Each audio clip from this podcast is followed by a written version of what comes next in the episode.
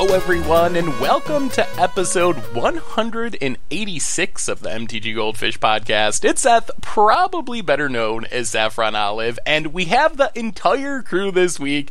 It's been a little weird the last couple weeks with traveling and sicknesses, but everyone's back. So, first off, Richard, good to have you, Richard. How are you this week? I'm doing well. What's up, guys? Uh, not much. Uh, ready to talk some magic. And then, of course, back and hopefully healthy, Chris Van Meter. How you doing today, Chris? I'm alive. That's good. Alive. Stories of my demise were exaggerated. uh, so excited to have the whole crew back, and we kind of have some scattered topics to talk about today. Uh, not a ton of new news going on, but we got a couple of product announcements we wanted to hit on. A little talk about tournaments and, you know, the metagame.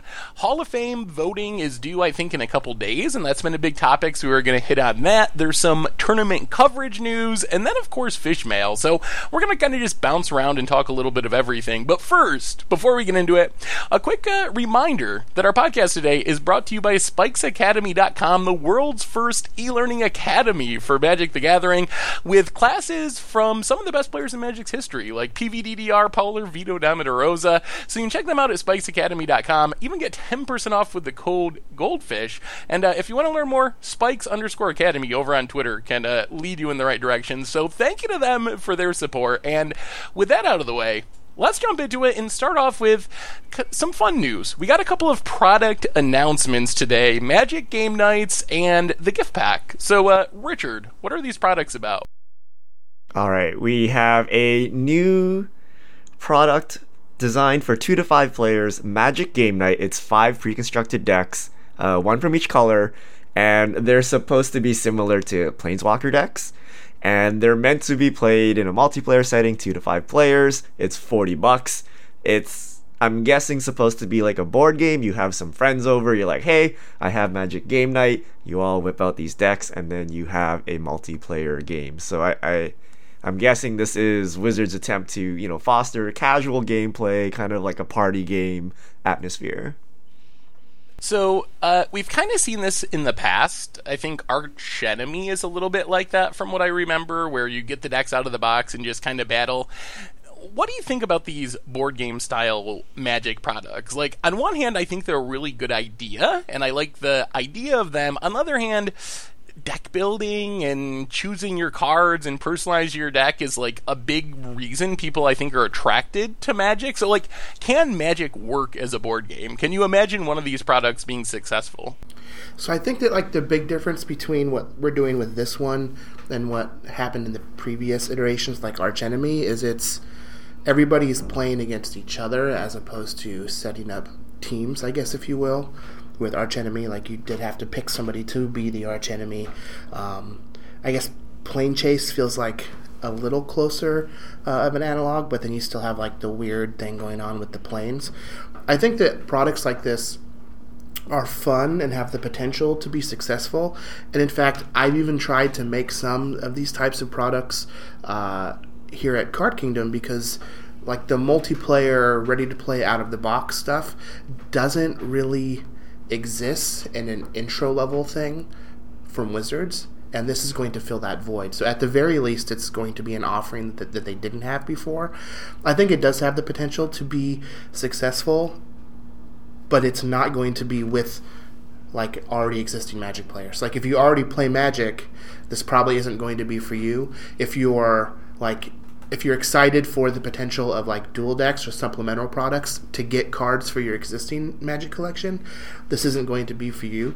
But if you're the type of player that like gets the dual decks so you can play with your friends who don't have Magic cards, then this is going to be a perfect product for that type of player. Yeah, I'm gonna I'm gonna echo that. That's this product's not really for us directly. Like if if you can build a deck and you know about deck lists and you even know about magic websites. Uh, you you don't need this. You can just build your own deck. This is, uh, you know, I would buy this, keep it in my house, and when four friends come over and they maybe played Magic, uh, you know, 20 years ago or 15 years ago, or they might have heard of Magic. You would bring this product, and then everyone would have a deck, and then you can play. So it, it's kind of like that as opposed to I'm gonna buy some singles and I'm buying this for value of whatever's in here, right? We don't actually have the deck list yet. So as a teaching product, I really like it, but it's still really expensive. It's still forty dollars. Like if we're gonna try to get the random person that goes into Target and you know they're they're looking at board games to play tonight. Like I I don't like forty dollars is not unheard of, but it's on the high end, right? Like if this is just casual, fun, you know, not not your modern reprint set, like why not just make it twenty dollars? and actually hook players onto this. And once they're hooked, they'll go ahead and buy their thousand dollar modern deck or whatever. But for for starting off, it should be much cheaper, right? It should be, you know, twenty dollars for five people. That's only four bucks a person. You know, you could just play it once and throw it away, and you'd be fine with that, right? But forty dollars is a bit of an investment, and I, I feel like I don't know, is that just Wizards getting you ready to spend a lot of money for Magic, or they, they feel like you know this this product is actually worth forty dollars? It, it it could be that they're just like putting some reprints in it. Like but then, what, what Nexus oh. of Fate is in this thing? I think the the thing is, uh, yeah, I feel like we get in that uh, kind of mixed direction thing. Then, like if they want established players to buy this, then reprints are going to be necessary. But if you're going for that absolutely new market, which it seems like this is going for, because it feels like if you, like you were both saying, if you're already a Magic player, this probably isn't so much for you, but it's for the new player. And the new player isn't going to know that Nexus of Fate is $25 or whatever price it happens to be at the time. So I, I think I would like it better if it was a $20 product. I'm not a huge board game, like, aficionado but I feel like $40 is kind of high end if you're thinking of this as a board game. And if you're walking around Target or Walmart and thinking, oh, I'm going to just like grab a game, a new game to try out, the price tag might keep people from get, grabbing this game when there's another like $20 option that's sitting next to it. So I don't know. It's a tough one. Like I do think if you want people like me or your Chris or Richard to buy the game, then you do have to have some value in reprints on there, and maybe that's why the price tag is what it is. But for a new player, I think you're almost better off with those like free welcome decks that they'll give away at the local game stores. Like make them as as cheap as possible, sell it for as cheap as possible, and hope that those random people just like decide to grab that when they're choosing a game that they're going to play once or twice off the shelf at Target or Walmart. Now there is like another demographic that I think that this would be perfect for, and it's it's not an easy group of people to actually have a product that would do well with. So I think that this will have a lot of what's going for it. But if you can imagine, uh, you're the parent of a middle schooler who has a bunch of friends that play magic and you want to have like a magic themed birthday party where everybody can play magic like $100 for a booster box is quite expensive to get a draft going. But if you could get you know like this game night and a dual deck and then your you know, your kid and their friends can sit down and play magic then that is an, just another void that's being filled by this type of product which which is important. Like that is something that they should be keeping in mind when they're designing these things and I have to say, I really like that it has literally everything you need to play out of the box. That's one thing that I thought was kind of weird in the past with someone like the intro decks and planeswalker decks is, yeah, they're geared for new players, but you don't necessarily get the life counter and the plus one plus one counters and reference cards to teach you how to play. So I do really appreciate that they're trying to make this so you can literally have everything you need to play a game of Magic if you buy this product. When not all the new player products in the past actually hit that mark. Like, sure, you get the cards, but do you know how to use them? And what do you use if you need to put a plus one plus one counter on something? And how do you keep track of your life? So I do like that that innovation with this product. So, question for you guys: Say you own this product and you have some friends over and they're brand new at Magic. Would you sleeve up these decks? or would No. you play the cards without sleeves? No, we, I would I would play without sleeve. I actually I have Arch, uh, Arch Enemy Nicol Bolas, uh, thanks to doing an opening video, and I had uh, a couple of people over that never played Magic, and we just we played it unsleeved. I think that that's probably fine with a product like this. I look for any reason I can to play with magic cards unsleeved, so absolutely not. Yeah, I, I feel like this should be unsleeved, but at forty dollars, it feels so wrong. You're like, oh, oh, you know, you know those people that go to um, like pre-releases, and then they they try to get that like 0.001% edge. They have like Teferi and Karn or something in their draft deck, but they don't sleeve it up, so they look like a noob. or they're just playing it. I'm like, why are you doing this? Right? Like, Okay, the, pl- the plus one plus one counters could be like made out of quartz or something like we don't know.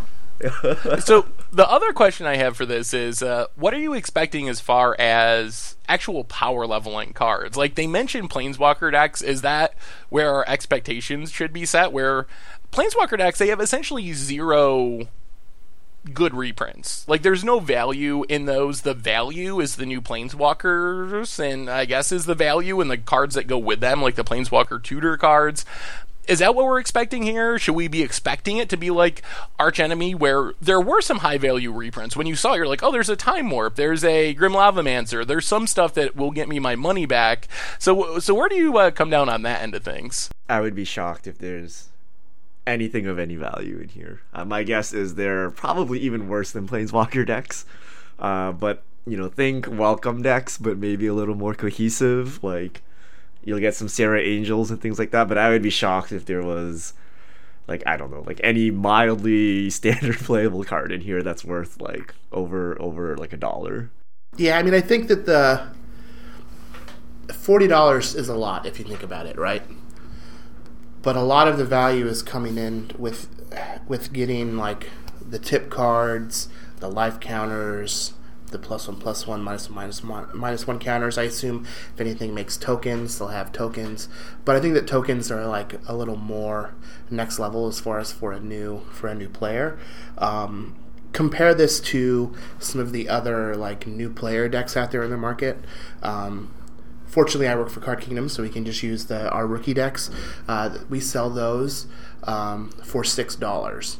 Uh, so if you look at this, if to get five of those at six dollars, you know it would be thirty dollars, and then ten dollars on top of it being an official product, coming with all of these extras. So price wise, it really isn't outside of the realm of possibility. Um, but when something like this is comes from Wizards and it's official and can have new cards in it, then there's always going to be this expectation that you know already entrenched Magic players are always going to either look for a reason to buy it or look for a reason to complain about and not buy it. So they're they're just kind of stuck with this double-edged sword. Yeah. Well, I mean, I think it's uh, an interesting thing, and I like to see Wizards uh, giving new things for new players. So uh, I'm fine with it. I'm not overly excited about it for me personally, but I'm hopeful that maybe maybe it'll be good for those new players and draw some people into the game. We also got a, another product announcement. The gift pack is back and updated uh, for 2018 or 2019. Both of these products uh, are for the holiday season. I think they release in November. I don't think it set an exact date. So, Richard, uh, Core Set 2019. It's the gift that just keeps giving us Oh, more and God. more exclusive promos. every season they apparently gift packs need to be changed every season they change the formula so right now the gift packed four boosters five premium lands a spin down die and five creature cards exclusive to the gift pack and these will be considered part of core set 2019 so they'll be standard legal they'll rotate but they suck. so, for example, we have Angelic Guardian, 6 mana, 5 5 flying, it's white. When one or more creatures you control attacks, it gains indestructible. You have a 7 mana, 5 7 blue turtle that's hexproof, and creatures your opponents control uh, attack each combat if able, and you have one for each color. And they're basically like 6 plus drops with very disappointing abilities. So, it's made for new players and you know, if you if you get this, you can put it in your standard deck and play. But I highly doubt any serious standard player would go out and seek these cards to, to put in their deck. Uh, they're even less playable than the Planeswalker deck cards. Uh, but five new lands. They're by my can't. Oh wait, no, it's it's five different artists. They're not the same artist, but they look pretty sweet. They're foil. I don't actually think they're actually new. It says uh, they're art that you've seen before, but all shiny and cool. So I think they're Oh. they're old arts, but kind of updated with the M19 set symbol and in foil. So and they've gone Pokemon style. This box looks gigantic. So when you go when you go to Walmart or Target, you should be able to see it. It's like a huge box, and MSRP, nineteen ninety nine. So four packs, five exclusive creatures, five premium lands, spin down for twenty bucks. I mean, that's not a horrible deal when you consider the big box stores are selling boosters for four dollars a pack anyway. That's just the four packs to sixteen dollars. So if you look at it from that perspective, and you get five exclusive cards, five new-ish lands, and a life counter. I mean, I don't think it's a horrible deal for again coming from like the new player perspective. There's someone that uh, a parent is walking through the line at Walmart or Target and we're like, "Oh, my kid kind of likes Magic." You see the booster packs for four dollars. You see this for twenty dollars. I could imagine grabbing that from that perspective. Yeah, I mean it's just another thing. Uh, It's low, low hanging fruit. Uh, I wish that they would kind of figure out how they want it to be and then just keep it the same so it's not something different each time because that just is a little exhausting to me. Um, I, I'm, a, I'm of the mindset that like designing these cards for new players and being standard legal is probably something that they just shouldn't do. That way they could make cards that don't suck purposefully, like to try and hook, hook hook new players. Although to be fair, just like any big creature is going to be exciting for somebody that's just learning how to play. So I mean, I guess that's fine. It's just I don't know. This type of product, unfortunately, isn't something that I'm super passionate about either way. I mean, these are all bombs, right? So if you're actually just playing with a bunch of boosters, like these are bombs. Like if you're drafting, you would like draft these cards. So Oh, of course. they're I mean, they're they're bad dragon, in the right? context of you know standard, but to a new player, these are actually pretty good. The one thing I do notice is the packaging is different. It's like a, a blister pack, and in the older versions of gift packs, you actually had a storage box. And uh, I know they, they didn't really hold up, and there's so many videos on YouTube of them just like cracking and breaking apart as soon as you put weight on them. But I always thought that was a cool thing for a new Magic player. They'd have a box to store all their cards. Uh, but this one kind of does away with it, and it just looks like it's a big blister pack. So I don't know why they went away from the, the storage box route. Maybe it just no one actually used it; they just threw it out anyway. Yeah, I mean, if it was that low quality, maybe it's a good thing that it doesn't. It's not there. Like, if you're gonna make it, make it good and make it worthwhile. So, I I think I'm gonna revise my argument slightly against exclusive promos. If we're gonna keep doing this like every three months, it's gonna become very annoying to remember what is in standard all the time. Like I run into this on Magic Online sometimes. I think one of the cards was disperse. Like I randomly got dispersed. And I was like, wait, disperse isn't that wasn't in standard. This was like six months ago, but apparently it was in like a welcome deck or something. So technically it is in standard. So I think that that having these cards like M19 cards that aren't really in the set coming out six months after M19, it adds just a lot of confusion to what is actually in the format and what is not in the format.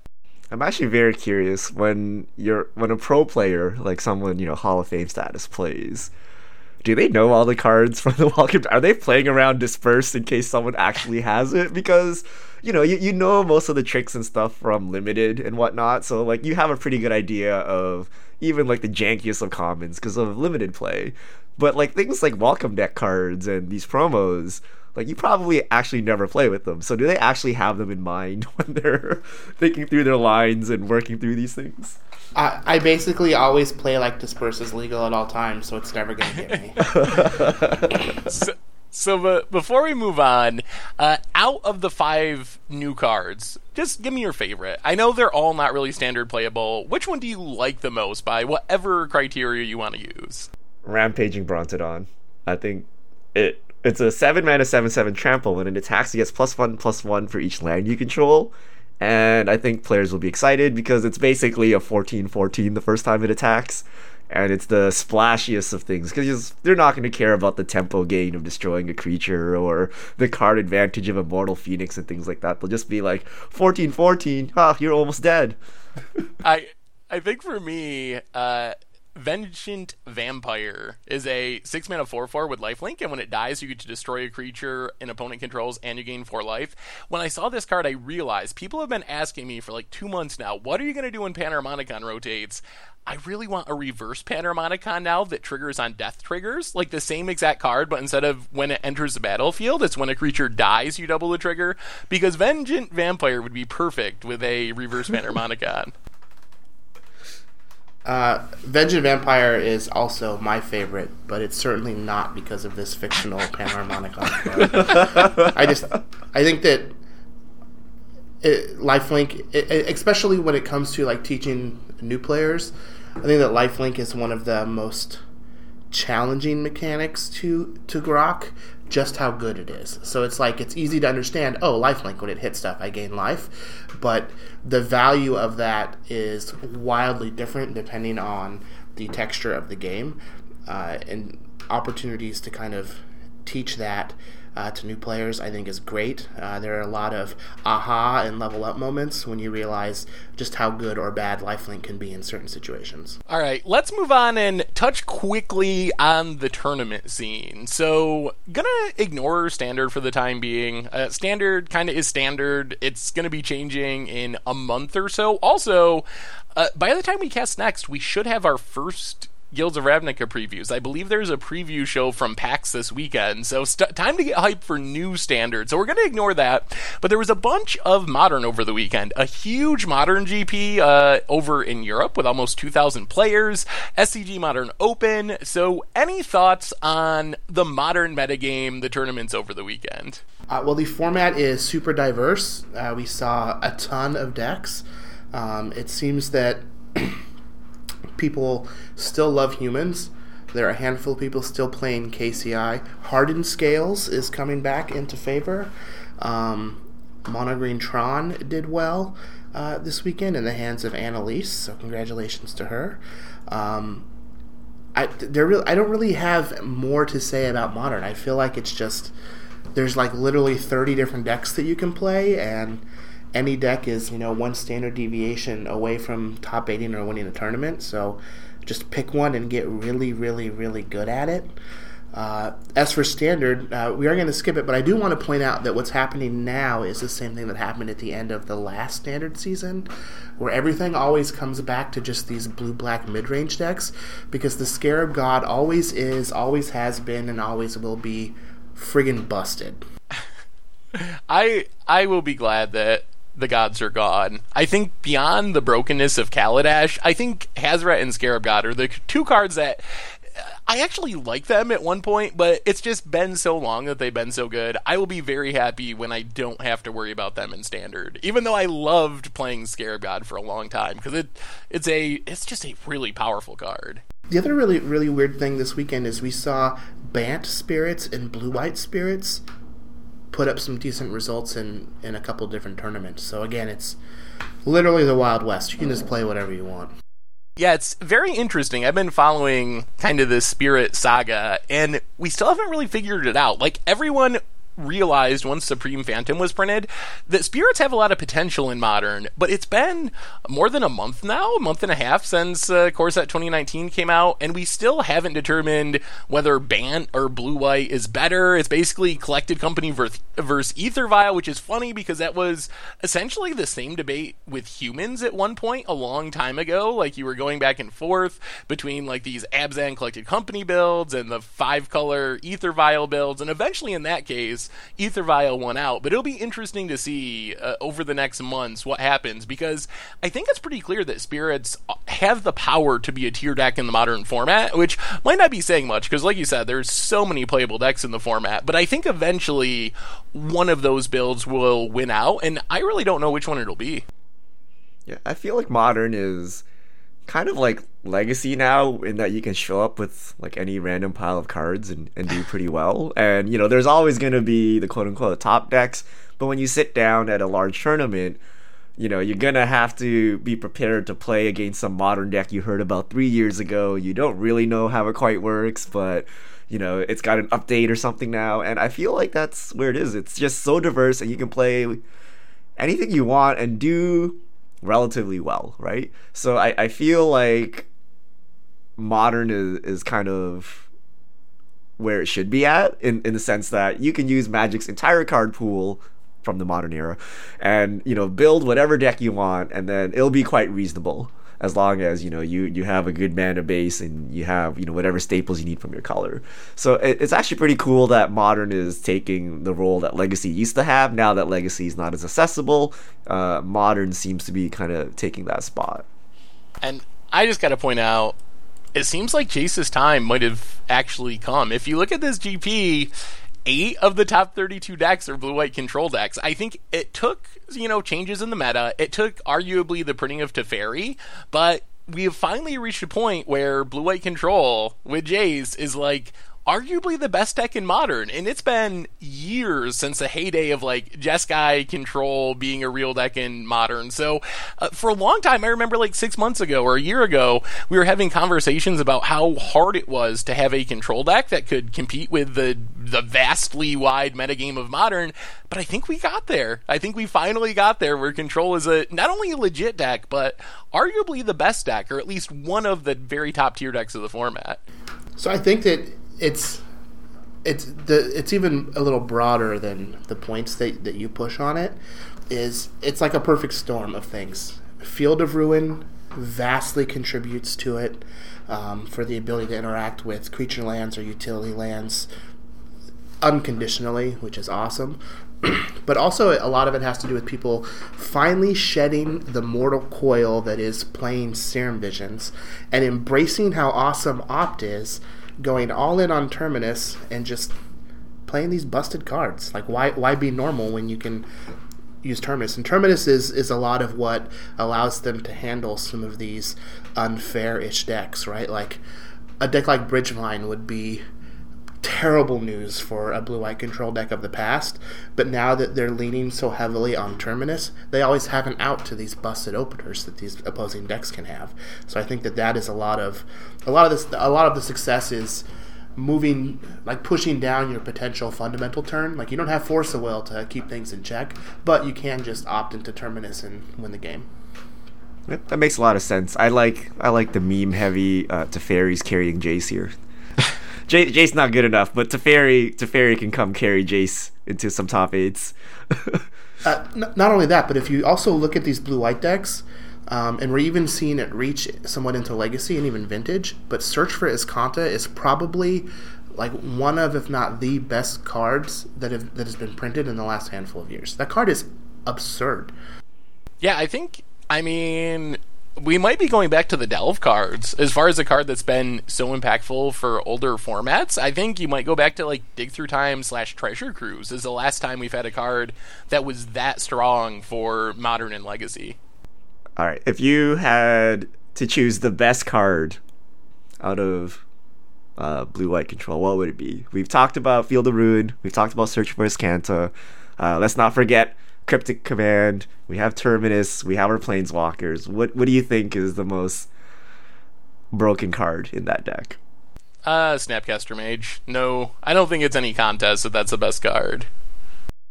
Yeah, I think Snapcaster Mage is probably the best card in Modern. Hmm. I'm gonna say Field of Ruin. Ooh, ooh. Field of Ruin is uh, like when I first saw Field of Ruin, I'm like, okay, you know, you get a land, but you know, you've always had Tech Edge and Ghost Quarter. But the fact that they can deal with any land while not going down in mana is a big deal, and they can also and fix sometimes their mana even fixing their mana. Yeah. yeah. And shuffling with Jace, like it is, it is so much better than Ghost Yeah. Quarter. It is really good in those decks. That's a that's a good kind of dark horse pick. I would not have thought of Field of Ruin, but that's a there's an argument I think. Mm-hmm. All right, let's move on from the world of tournaments and talk a little bit about Hall of Fame. So, we are in the midst of Hall of Fame season. I think ballots are due this Wednesday, so 2 days from now and we will have the ballots in. We'll find out I believe at the next Pro Tour uh, the the winners and who actually gets in.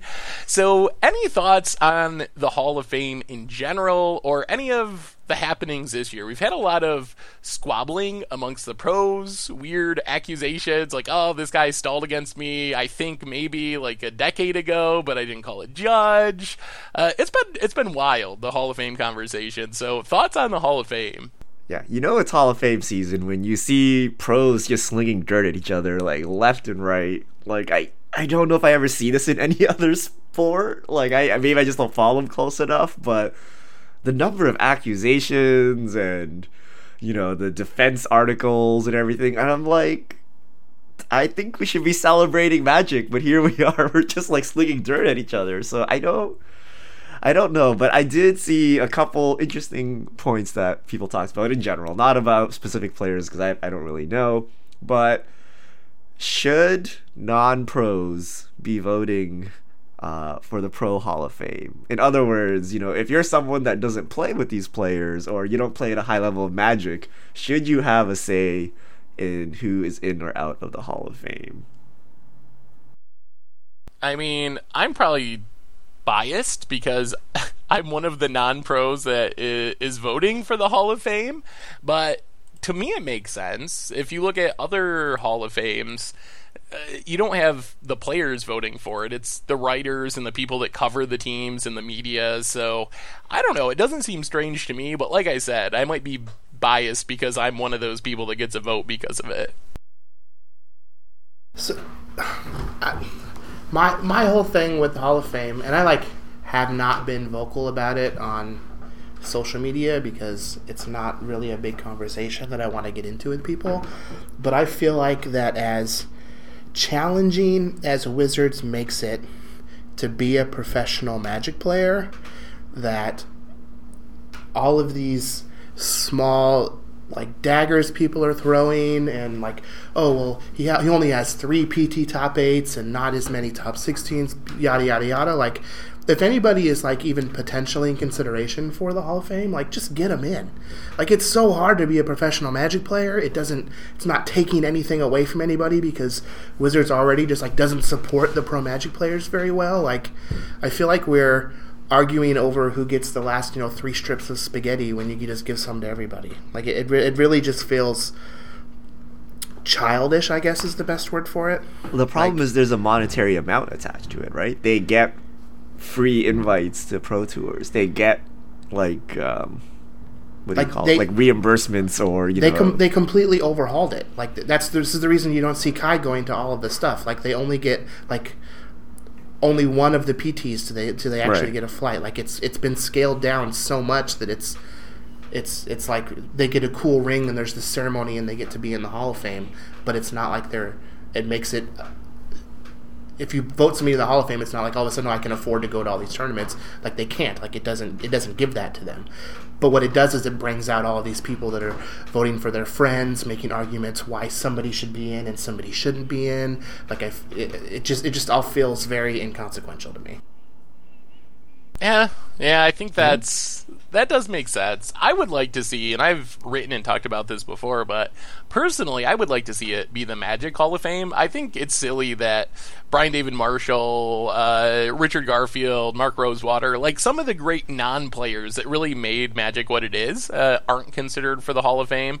So I would like to see it go more that direction and take the pressure off of uh, pro infighting over top eights and friendships and stalling a decade ago and and try to make it more just like a celebration of what is good in magic and part of that is the players but make it make it less about the results and more about the people that make magic a great game and a great community I agree. Like I, would like to see it be something like that, and you could even take away the monetary aspect of it. Like have it just be like they're immortalized in in Magic, part of the Hall of Fame. You know, make something where they can be like part of decisions or whatever, but take away the the monetary and the competition benefits for it, so that it truly is just focusing on people that have done great things or have been good at Magic. Yeah, I'd like to see actual criteria, right? Like there, there's no criteria today, and you know if we're gonna say it's strictly performance based, you know how many top eights, how many victories, how many pro tours, how many grand prix, then there should no there should be no vote, right? Like someone reaches the numbers, they're in. Right, but the problem is we say, oh, but what is their contribution to the community? Uh, you know, which which cannot you know you can't actually quantify that uh, you know you say that's important but then you have people saying you know they contributed greatly but they don't have enough uh, top eight appearances and then it's this like wishy-washy thing and then it eventually gets to like you know why someone like BDM not in the Hall of Fame. They don't have the results. But if we're talking about community contributions, how can you argue against that? And there's like no real criteria, right? It's just people voting for who they like. and I I don't know like how to fix that aside from actually putting criteria on the table or just removing all criteria, right? Like Chris said, you know, if you're in consideration for this, you're just in, right? Or if people like you, you're in. Or if you reach reach certain stats, you're in. Today it's just kind of like, uh, you know, who am I best friends with? Let me vote for them. You know, let me let me prop them up with good tweets and let me push everyone else down with bad tweets so that we we can optimize the chance of getting them in. And it it just makes for feel bads. It doesn't feel like a celebration of magic. It feels like we're just slinging dirt and fighting over petty things when, uh, you know, in most cases, uh, all of these candidates are very well deserving not only that, but that there is a bit of a regional bias for it. Like mm-hmm. a lot, a lot of the the most vocal people about about all of this are Americans, um, and th- that's just like what is being brought to people's attention, right? Like not only that, but you'll you'll notice that there are a lot of uh, when it comes to talking for or against, Americans tend to be vocal both for and against, whereas the other nationalities sometimes are vocal, but usually only tend to be for. So it just feels like there's this weird like I don't even know if bias is the right term, but it just feels it feels a bit uneven to be honest. And because like technically there is a criteria it's just really vague and there's not much guidance on how to weigh it but it's it's player performance players ability, integrity, sportsmanship, and contributions. So those five headings are what you're supposed to base it on, but you can fit basically anything under those categories, especially like contributions, integrity. Like those are very subjective and it's very hard, especially with non-Americans or non-North Americans, I guess, that don't get as much coverage. You don't necessarily see all the GPs and hear all the stories. Like, how do you know about the contributions they're making to their community uh, in Japan. Or like Willy Edel's a great example. Like his story did come out, and his huge contributions to Brazil were pretty well known, but you kind of know a lot of the Americans because they're covered so hev- heavily, writing on websites that you're reading here in English, but you don't necessarily see that. And I think it does put non non English speaking, let's say, candidates at a at a disadvantage, whether it's intentional or not. I think it definitely does end up doing that. Anyway, uh, yeah, I mean, I just hope Pikula gets in. I'm a big Pikula supporter, and I think it's uh, for me stuff like that, uh, non-gameplay contributions, and I guess it was just arguing for opening up even more for non-gameplay contributions. But I really think with all the stuff we've seen with cheating and stuff lately, if there was ever a time to get Pikula in the game, uh, in the Hall of Fame, this is probably the year to do it because I think there's really an argument that Magic would not be a game if it wasn't for some of the the contributions that Pikula made back in the 90s. Just reading, if you ever get a chance, read over some of the old Magic message boards, which you can still find from like the late 90s. Magic was a wild west back then, not just in gameplay, but the Magic internet. So it is it was a different world back then and I don't know if we would have the game where it is today, being on Twitch and 20 million players and all that stuff, if it wasn't for Chris and whoever went along with him, like taking the stand against cheating and integrity in the game. So, anyway, any more Hall of Fame thoughts, or should we we move on? Uh, I think we should probably move on. All right. so, so so, before we get on to fish mail, one other topic. We got some interesting coverage news. So, this weekend is GP Richmond, which is one of the big double GP weekends. And for coverage, starting on Friday for the Legacy event, rather than shuffling random people at the top tables in and out of the feature match area, coverage is going to follow Reed Duke every single round from start to finish. And even more impressive, uh, when he is playing the backup feature match, the time walk match, he's going to jump into the booth and do commentary on his match. If he's in the main feature match, he will talk about his match afterwards. So it's basically all Reed Duke all the time, following one player from start to finish through the tournament. So, what do you think of this new take on Magic coverage for GP Richmond? It's bold. I, I don't know if it's gonna go well. Like let let's say he starts 04 do you still want to see this? Let's say he doesn't actually start 04. Let's say he goes, you know, 7-0. Do you want to see basically the same deck all the time.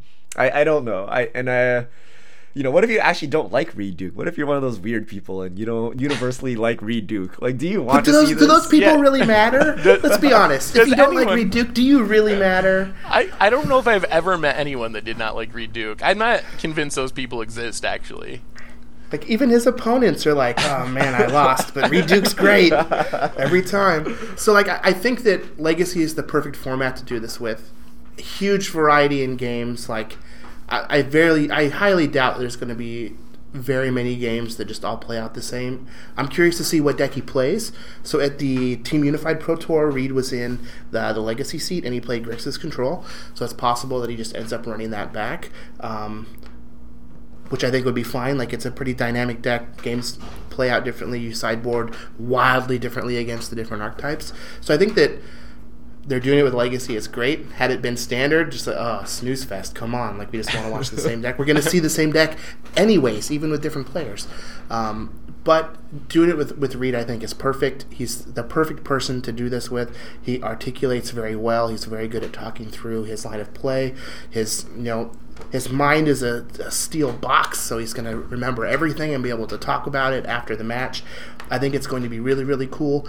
What will all pull it together, I think, will be any of the surrounding pieces of content, like how they actually do it. Like, I hope that they don't just kind of rest on their laurels and hope that this Reed Duke show is going to be good enough. Like, there still needs to be interviews, talking with other people, like just the normal type of magic content because I think that any type of new stuff that they want to try is going to be good because it needs to be proven first before they can sink more money into the budget for it. Because I could I could see down the line where they do this, but it's not just the only feature. Like let's say they have two streams running, where one of them is all of the Reed Duke stuff, and then another stream is just like your normal coverage. So I think that trying things like this is very very good, and I applaud them for doing it. Apparently, some other games do do that. I didn't. I don't watch a ton of other games, but uh, apparently there are multiple streams for some games where one is kind of the normal stream and the other just follows a specific player through the entire game. So I think it's a, a cool idea. Reed Duke is the perfect person to do this with, and I think at first I was like, oh man, that's risky. What if he scrubs out? But then you just do normal coverage. Like if he goes 0-3 drop, like then you just have normal GP coverage, and maybe Reed Duke is in the booth, and everyone loves Reed Duke in the booth anyway. So. Exactly. It's uh, what can possibly go wrong. So I think it'll be really interesting, and I'm definitely excited for it. So I think it'll be cool. My one concern is actually for Reed. Playing a GP is already a grind. I can't imagine playing a Legacy GP and having to finish your match, run into the booth to commentate over your match until the next round starts, and then run back to your next match and do that every round through an entire GP. Uh, that sounds like quite the weekend. So hopefully Reed survives because it's going to be a busy weekend for him. But I think it'll be very interesting from a viewer's perspective. As, as long as they have as long as they have plenty of black coffee on tap, I think Reed will be fine. Whether it works or not, I really like that they're actually trying something different. So, you know, regardless of how successful it is, at least they're trying new things and learning and you know, they can improve coverage in the future. All right. Uh, yeah, I think that's all. So let's wrap up today with some fish mail. Get some questions answered. Richard, take it away. All right, if you have questions, send them to at MTG Goldfish with the hashtag MTG Fishmail, and we'll get to your questions on air. Sebastian Tans, I believe we've answered this before, maybe we haven't. Stifle and Modern. Do we like it or do we not like it? Uh, I think we probably do not like it, but yeah, I don't know. We have stifles that cost two mana and they're not good enough. Uh, Would one mana break the format? I just think that it leads to this real swinginess where you get your turn one fetch stifled and lose the game, and that's that's not necessarily fun gameplay. I think it would be perfectly fine because Wasteland doesn't exist. I think Wasteland is the card that allows you to pressure alongside Stifle that makes it what it is in Legacy. I think it'd be pretty annoying to play against. Uh, I don't think it would break the format or anything, but I don't know if this is something we want modern players to deal with. Because I mean, you could also just reprint Wasteland into modern. You know, it's not like a waste. You know, just everyone plays only Wastelands and nothing else, right? The meta will just evolve, and you'll have something else. But now modern looks like this. You have people wastelanding each other left and right. Like, do you want that for modern? And I feel like it's the same question for Stifle. People will use it as a one mana Stone Rain Uh, maybe occasionally it'll stop a Liliana or something like that. But do you want modern to look like that? But in terms of actual meta, it's probably fine. So I don't actually think that Stifle would be that good in modern. And if it ends up being that good, then people would play less fetch lands, and that's a win for me. They should just print all of the stifles so that nobody plays fetch lands. Can, can you imagine though, just like turn one, stifle your fetch, and then turn three, snapcaster, stifle your fetch, and I mean maybe Basically that's legacy, Play- right? play like you gotta make less sure you fetch at the right time. Yeah. Get, get good. That's my response. Don't play lands. What are you doing? yeah. Uh, Tanny Pastel. I want to play Moto Arena so bad, but they're only available for PC. When will Wizards release a version for us Mac users? Uh, can't you like clone Windows on your Mac or something? Like I would I would look into alternate options because it's probably going to be a long time. Yeah, you should be able to run it in parallels, right? Like Yeah. People can play Magic Online on their Macs. I mean, Arena barely runs on PC, so let's not get our hopes up. like, your computer is literally on fire, like, playing this card game. Like, it's just not optimized. So, your best bet is to install a virtual machine or use Boot Camp, buy a Surface or something. I don't know, but I wouldn't. It's gonna be a while if you want to play digital magic on a Mac. To be honest, uh, Surface is great. Like I highly recommend if anybody is looking for an option for like that to get a Surface. That's my my next big purchase is going to be a Surface. Those things are awesome. I would assume that getting Arena on mobile would be more important than getting it on Mac. Actually, Yeah. I think Mac is kind of far down the list. Yeah, but that's so far. Like Hearthstone took so long to go on mobile, and you don't just stick it on mobile. You got to change the UI and do all of that. Like, how do you even view all this stuff on your like three-inch phone? So Yeah. that's still very far away, in my opinion. Not only that, but one of the big problems that Mag Arena will have for being on mobile is like the mechanic of manually tapping lands does not translate well to that small of a, of a screen and play field. Yeah. Yes, It's and gonna, it's going to be real awkward. and the auto tapper is uh is not your friend. It is not your friend. It's not a very good Magic player. no, no, it isn't. It's there to teach you how to play Magic by doing the wrong moves, so you learn. all right, Streakus. What about rare fetchable tri lands that always enter the battlefield tapped? Would they see playing EDH? Uh, shouldn't they create them for a commander product? Uh, that would. Hmm.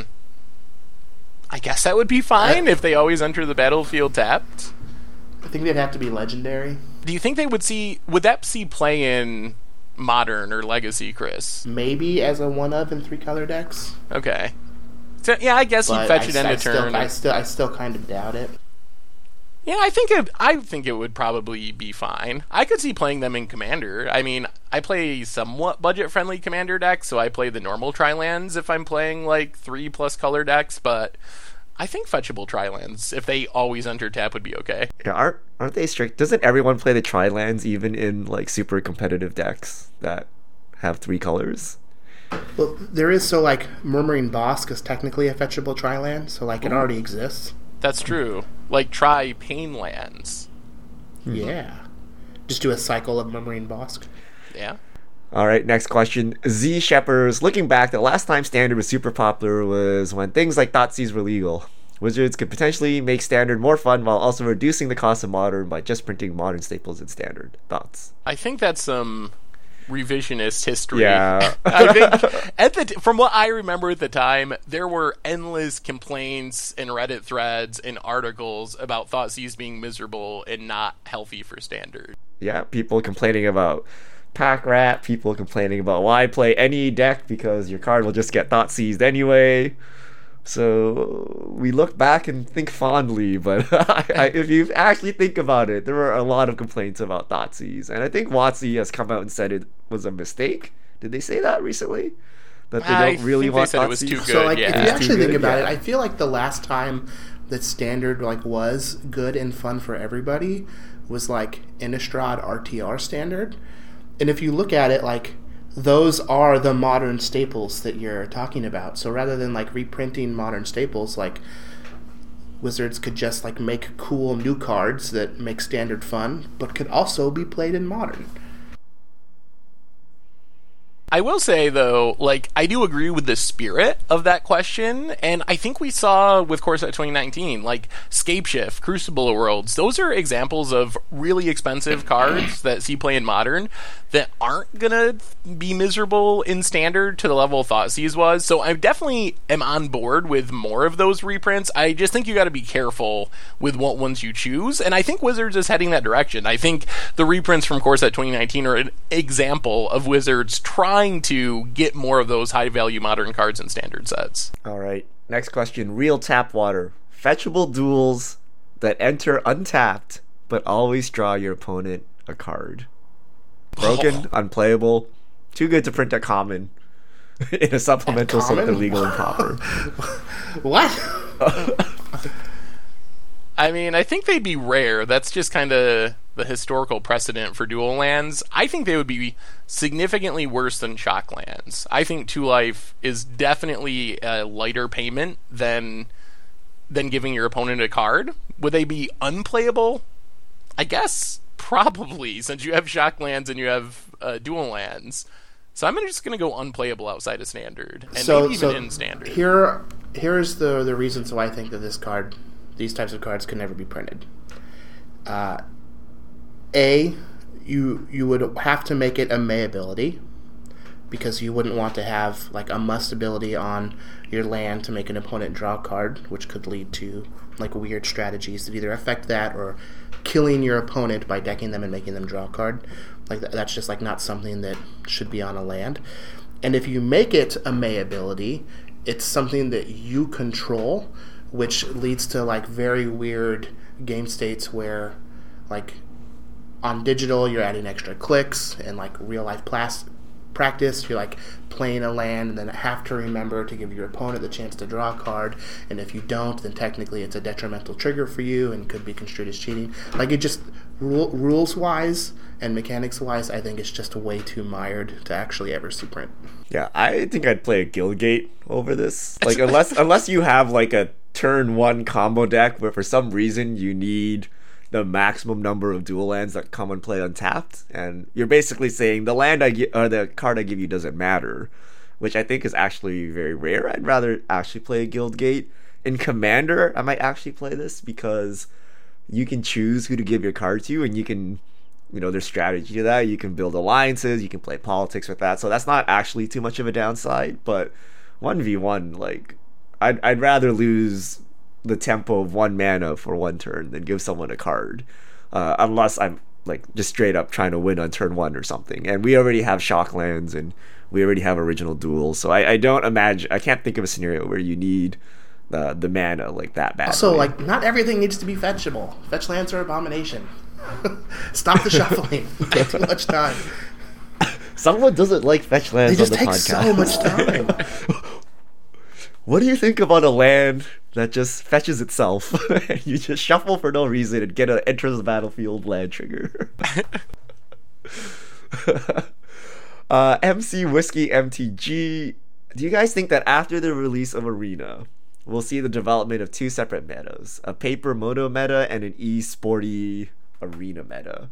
Perhaps the real cost of cards and wild cards will play into this. That's a really interesting question. Uh, I we think almost or- had this right with Nexus of Fate, where Nexus of Fate you just swap in four mythic wild cards on Arena and it was no problem. But during the Pro Tour, there was a big crunch to get paper and moto copies, and I don't know how much it actually turned out to be the case. I think it goes both ways though, because I've noticed if you play Arena shortly after a set releases, you're much less likely to see new decks and new cards compared to Moto, where everyone can just like trade in some stuff and buy the newest deck right away, because it's so difficult to build a, an entirely new deck if you don't already have most of the cards.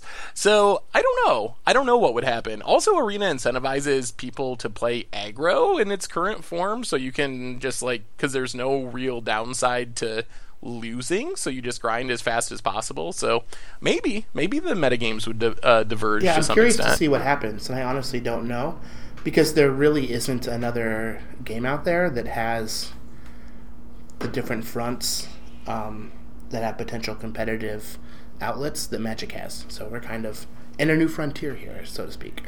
Speaking speaking of arena, uh, have you seen any of the Reddit posts about how the clock works with Nexus of Fate on arena? Apparently, uh, the way the clock works on arena is you get a new set of time every turn. So if you're playing a Nexus of Fate deck, you never run out of time like you do with other combo decks. So there's been multiple posts from people who've played against Nexus of Fates with like mill and get their opponent to just four Nexus of Fates left in their deck, and their opponent has literally spent hours, like up to three or three and a half hours, just casting and drawing Nexus of Fates, hoping that their opponent will get tired of sitting there and concede. yeah. Wow. Is, is, is, is it now? Okay. that sounds like a fun time. Like I would just concede and get my three hours of life back, but some people That are playing like against it's not that, a right? bug, but a Yeah. feature. Well, in Moto you would time out, and in paper it would be slow play, right? Or you wouldn't be able to do that in paper. But for some reason, Arena, the way it's set up, you can do it right now. Uh, so in, in paper, how it would Yeah, work if your deck was only four Nexus of Fate and you had the mana to cast Nexus of Fate, uh, is it would just be a draw. Okay, Because okay. because you because well, that's you still don't have better than three hours of. state. Okay, that makes sense. That's still better than sitting there for three hours. Yeah. I might make a video of it, the three and a half hour casting Nexus of Fate video. Sponsored by next, Spikes next Academy. question. Uh, Grixis Gaming MTG. With all the talk about Bant to UW spirits, I wonder what the viability and power of Esper spirits might be. Black offers so much in modern and can really control the game.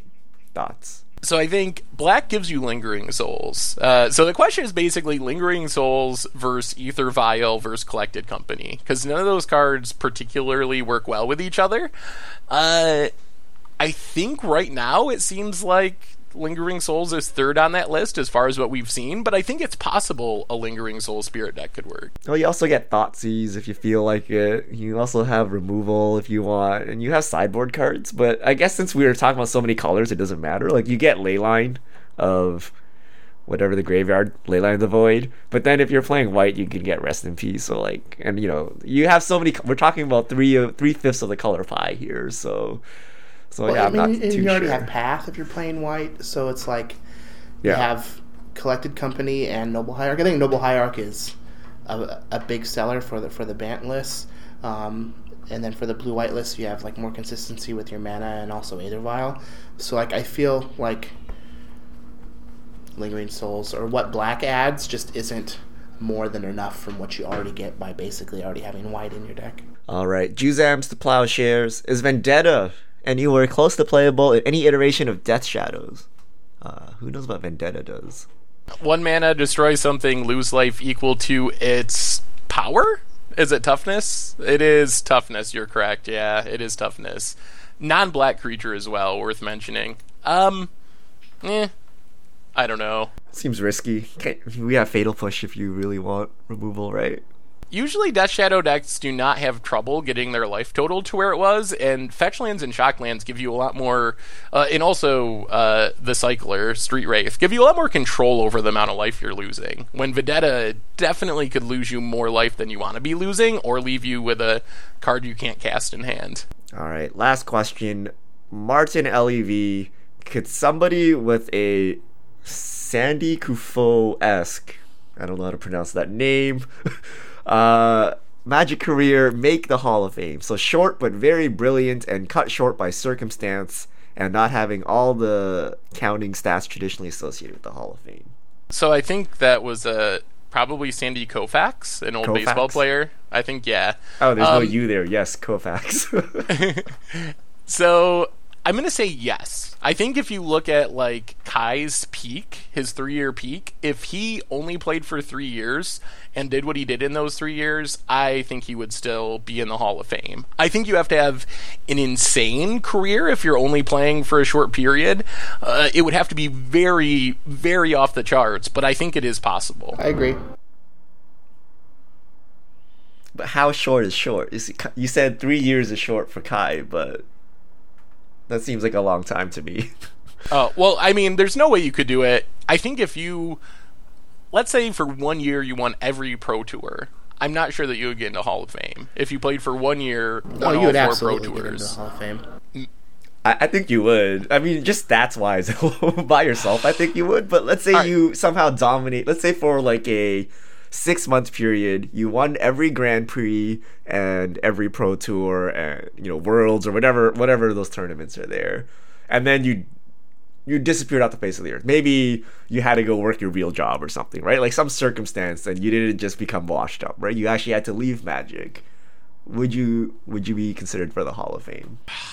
Maybe. I also think, as weird as it sounds, it would depend on why the person left. Uh, I think if someone had a run and then passed away, eh, they might be more likely to get in compared to someone who just uh, quit the game and stopped playing. When people would be like, well, I mean, apparently didn't actually care that much about Magic because they only played for six months. So I don't know. I think it's possible, uh, but six months, it's hard for me to imagine being able to.